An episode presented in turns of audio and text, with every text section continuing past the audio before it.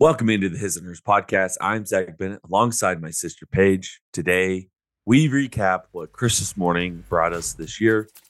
Week one of the NFL season is winding down with just a game and a half left as we record this halfway through a rout 26 0 the Cowboys over the Giants. We discussed our six biggest takeaways, three each from NFL week one, and discuss our biggest opinion of what it means going forward.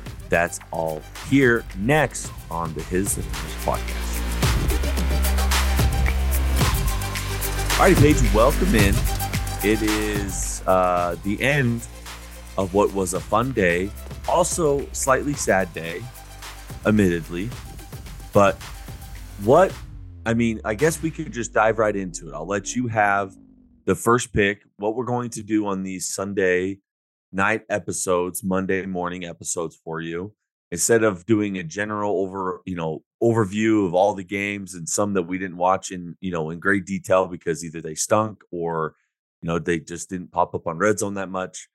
Uh, we're going to provide our three biggest opinions each, and we'll do a draft style back and forth. If you know you take the one I was going to take, we provide another one, and we just kind of cover our six biggest feelings from what NFL brought us in that particular week.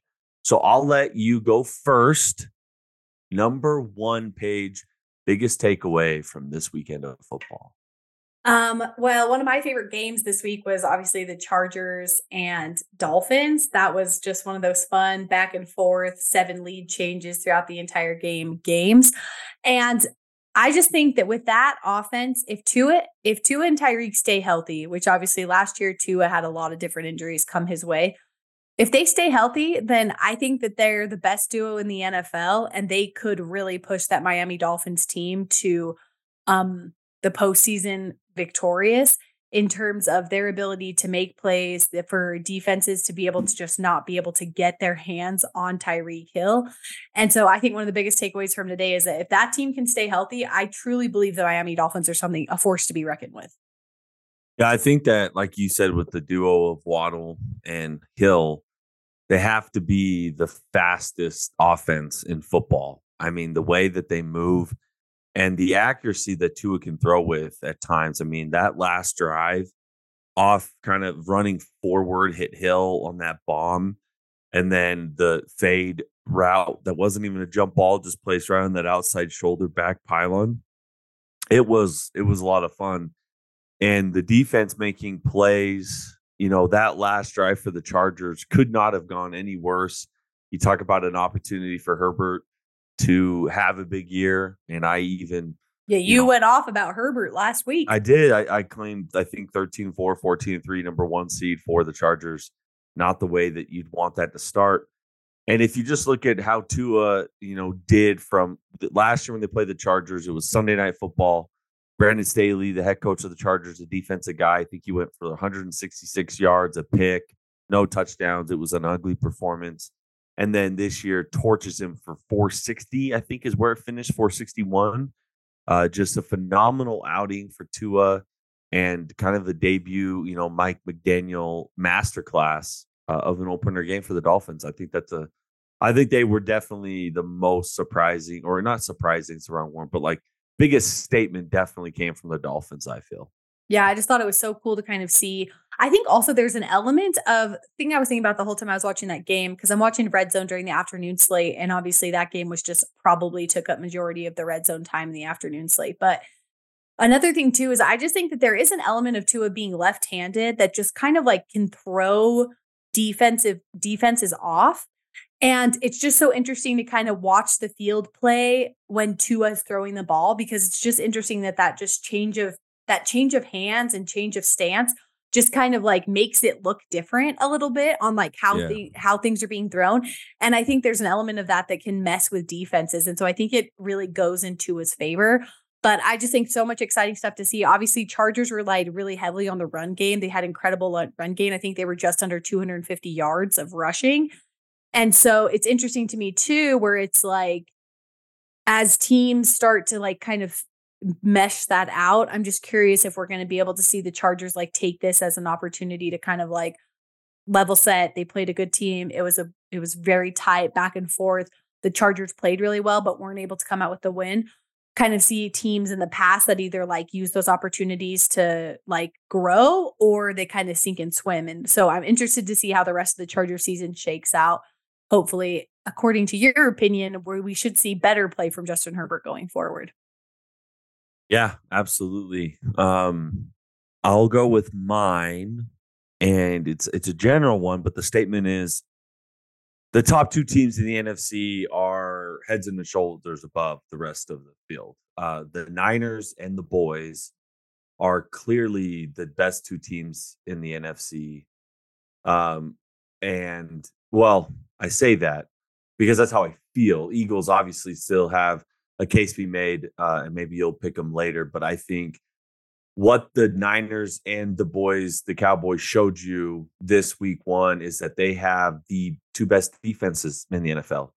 All the talk, you know, for the Niner game was I even had them on upset alert.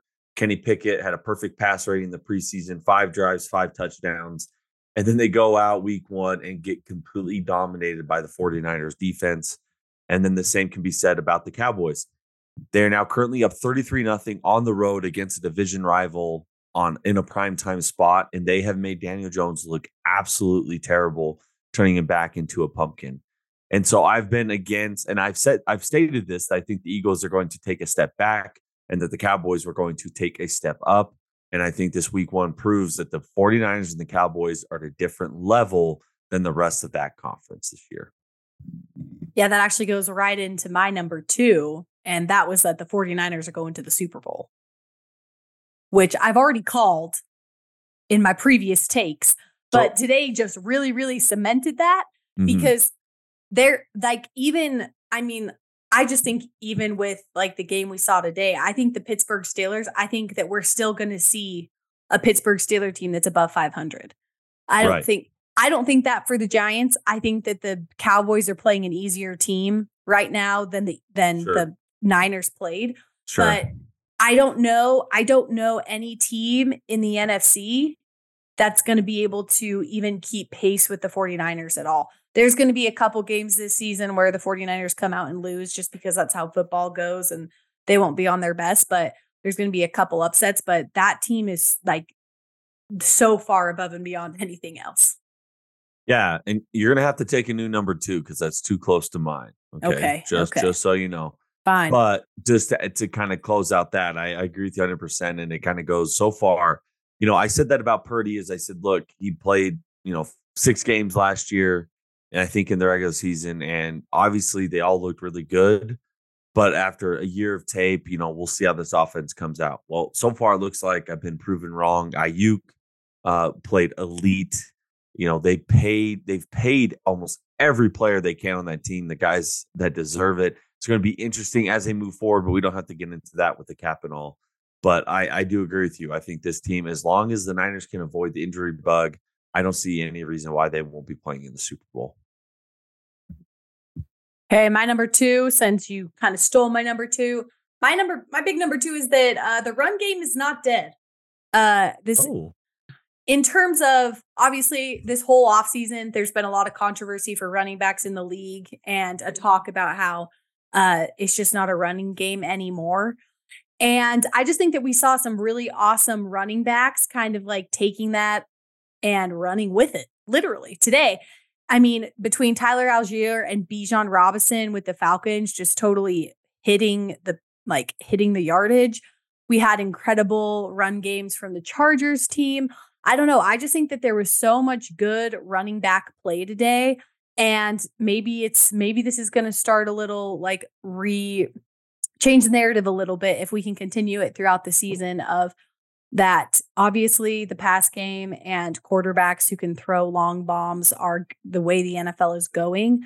But just interested to see how teams continue to utilize the run game in unique ways to make it the most effective part of their offense.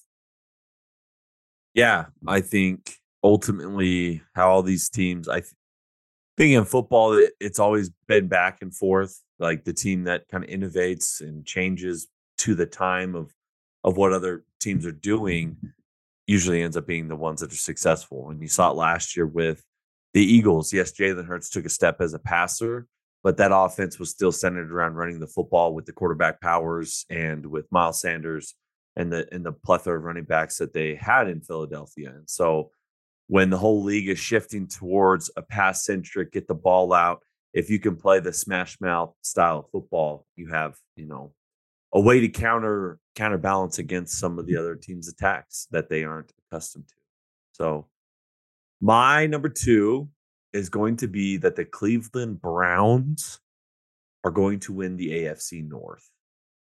Um, Deshaun Watson looked pretty bad today. Uh, I'm not exactly sure what his stats were. We can pull them up here. Let me, me see if I can pull up the stats. Let me. That was Let pretty. Thank you. Why is this You want a little Deshaun Watson stats coming at you? Yes, yes. I, I lost the page I was supposed to be at. We know that he ran for a TD. Usually they just pull up directly. This is this is atrocious oh, podcasting. Oh, this is so embarrassing. Hang with us. Do do do do do do do.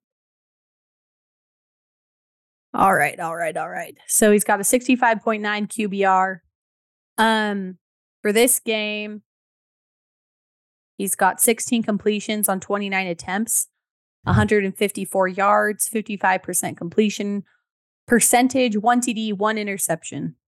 Yeah, this is what. Yeah, that's what I want to talk about. So when you look at this game, you they played. Obviously, they've had real good success against Joe Burrow and the Bengals, and Joe Burrows was hurt.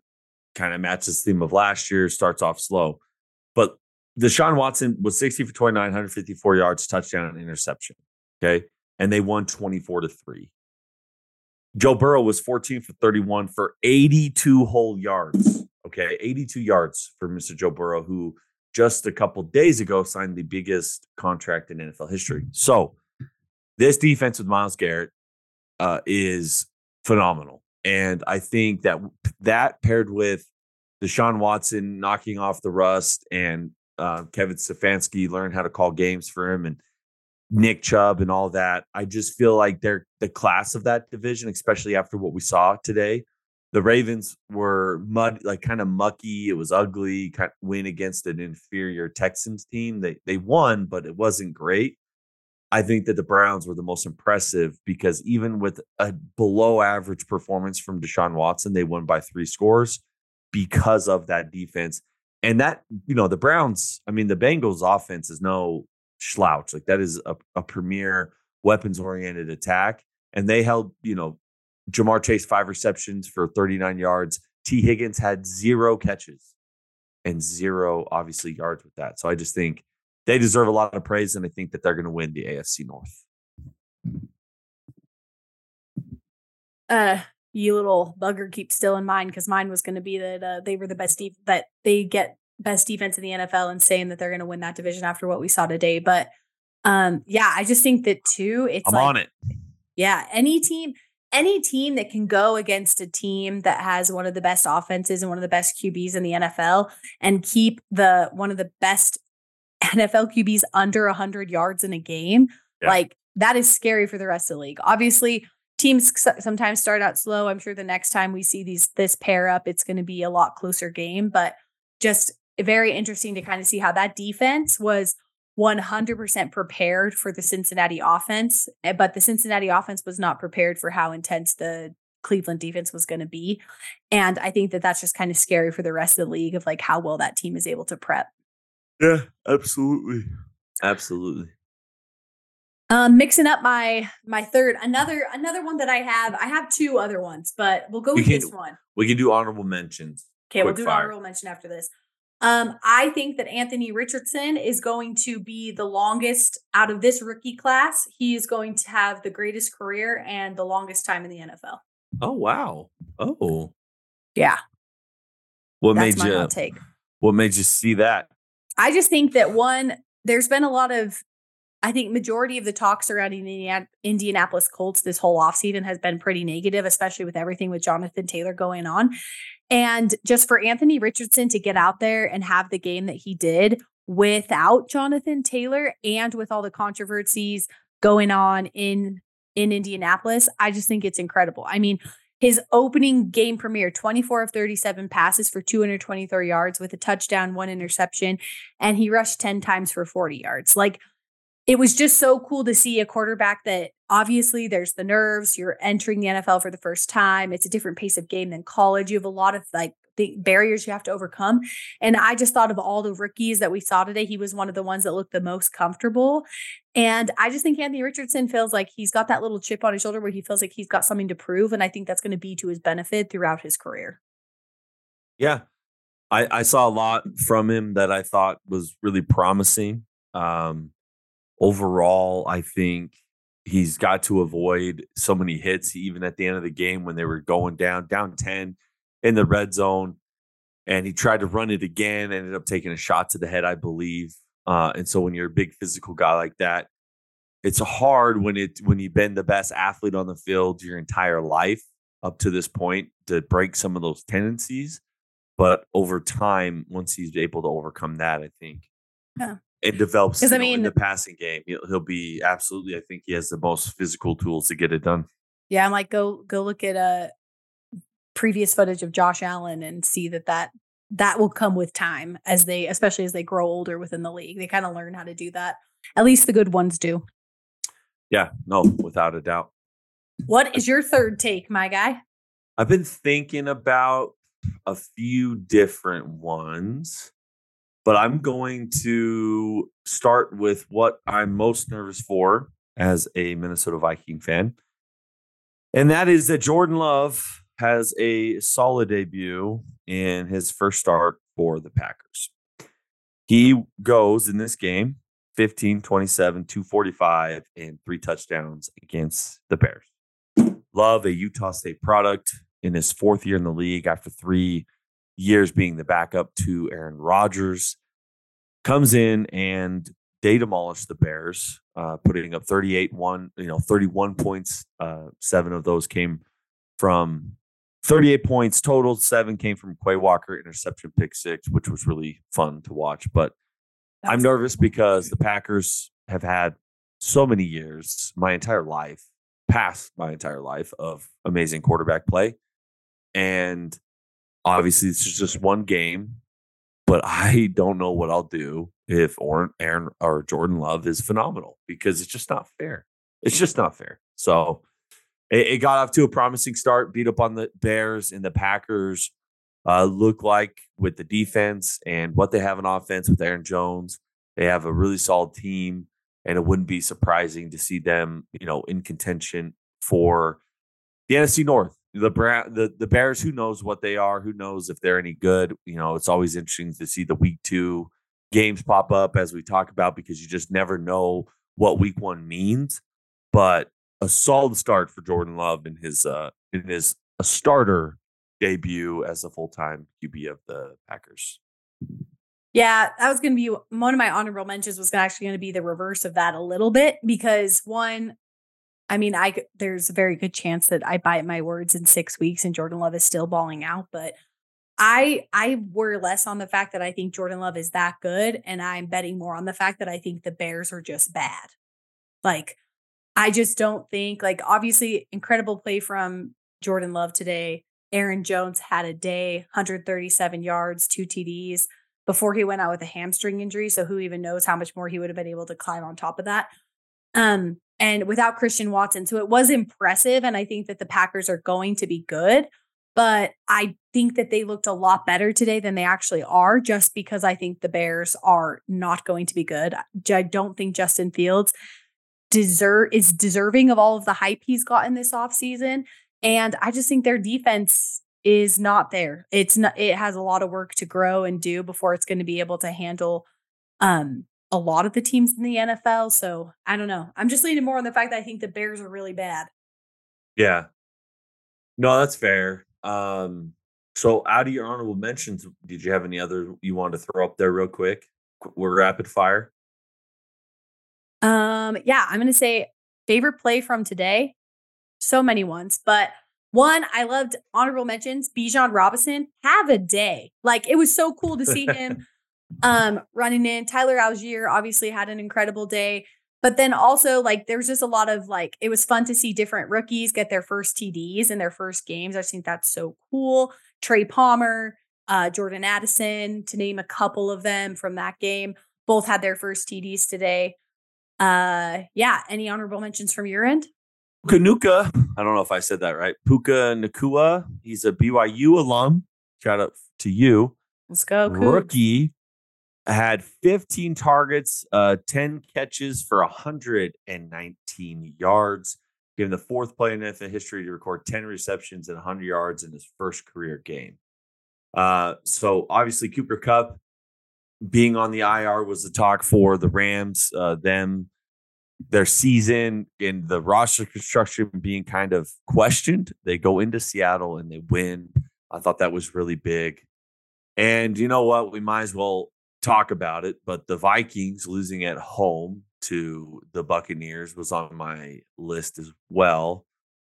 Baker Mayfield comes into Minnesota, uh, leads a late drive to kick the field goal, take, and they win 20 to 17. There was a lot of miscues on the Minnesota Vikings entire game. One where a right guard punches out the ball from Kirk Cousins' hands. Kirk Cousins gets strip sacked a little bit later on, and then also throws a pick in the red zone.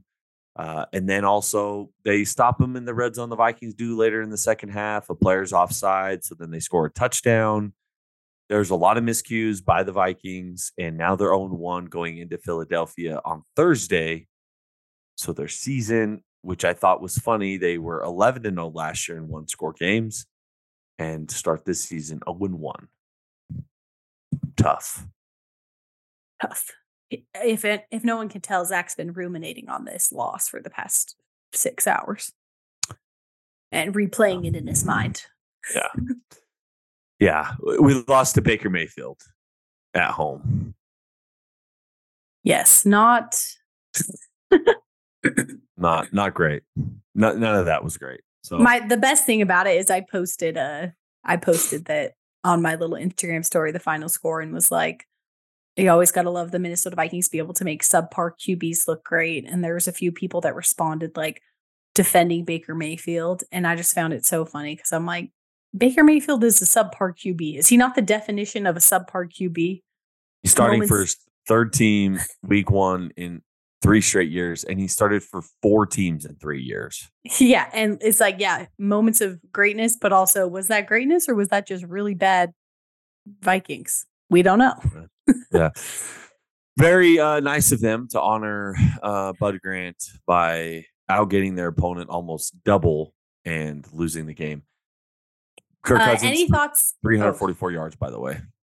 He's always got great stats, even though let's not talk about the two fumbles and the interception on the five yard line. Hey, listen, one fumble really wasn't his fault. He got it punched out by his own offensive lineman. Okay. Yeah. Yeah. And then the other one, we just decided not to pick up a blitz and he got absolutely rocked.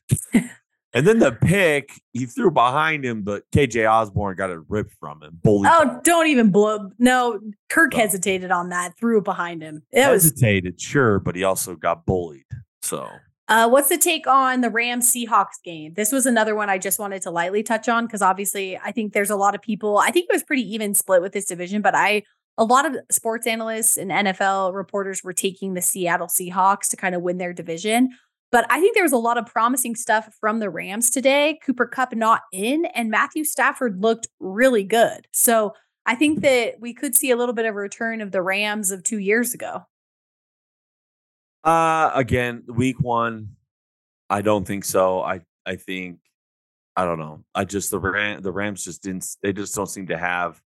They're one or two injuries away from the the rail the train completely falling off the the tracks. So I just I mean I wasn't as impressed with the Seattle Seahawks personally, but I think that division is so so far and away the 49ers that coming for second is you know for that sixth or seventh wild card.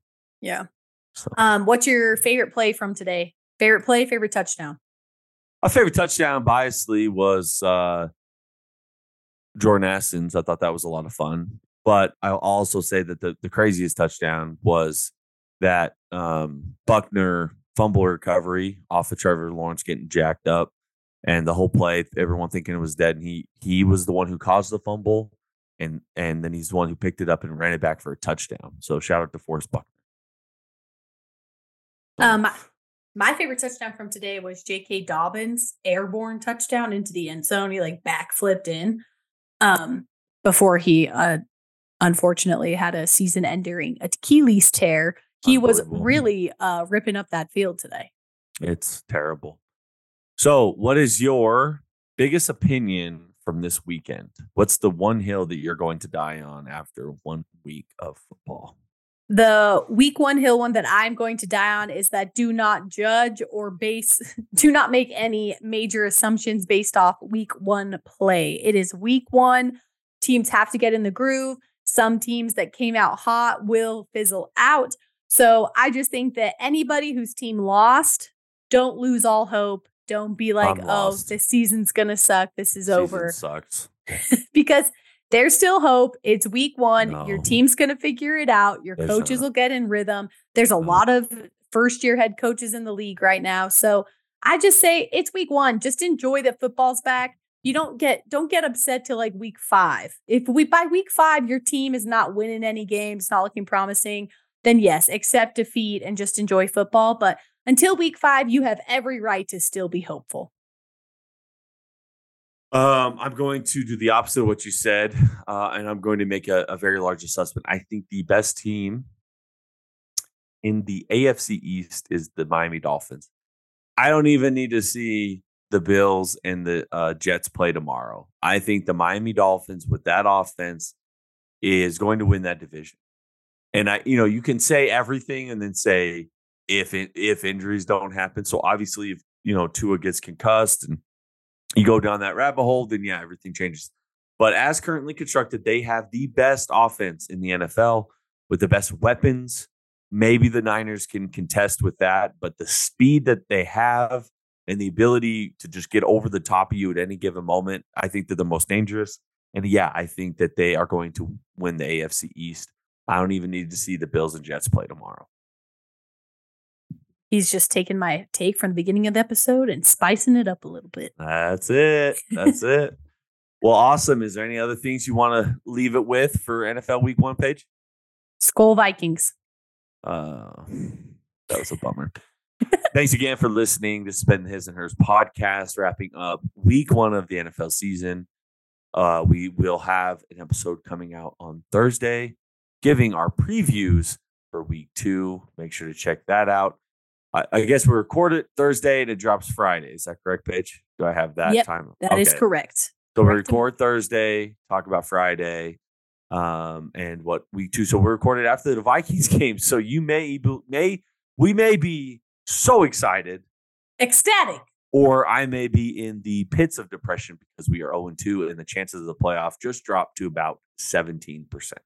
And listen, we hate the Packers. We do and we are clear about wow. that. Zach went off on a whole thing, but I there are days, there are moments when I hate the Eagles more than I hate the Packers. So True. a victory on Thursday would be amazing. So you're either going to get, but you know, we're professionals here. We love football, yes. and we're still going to record regardless of the outcome.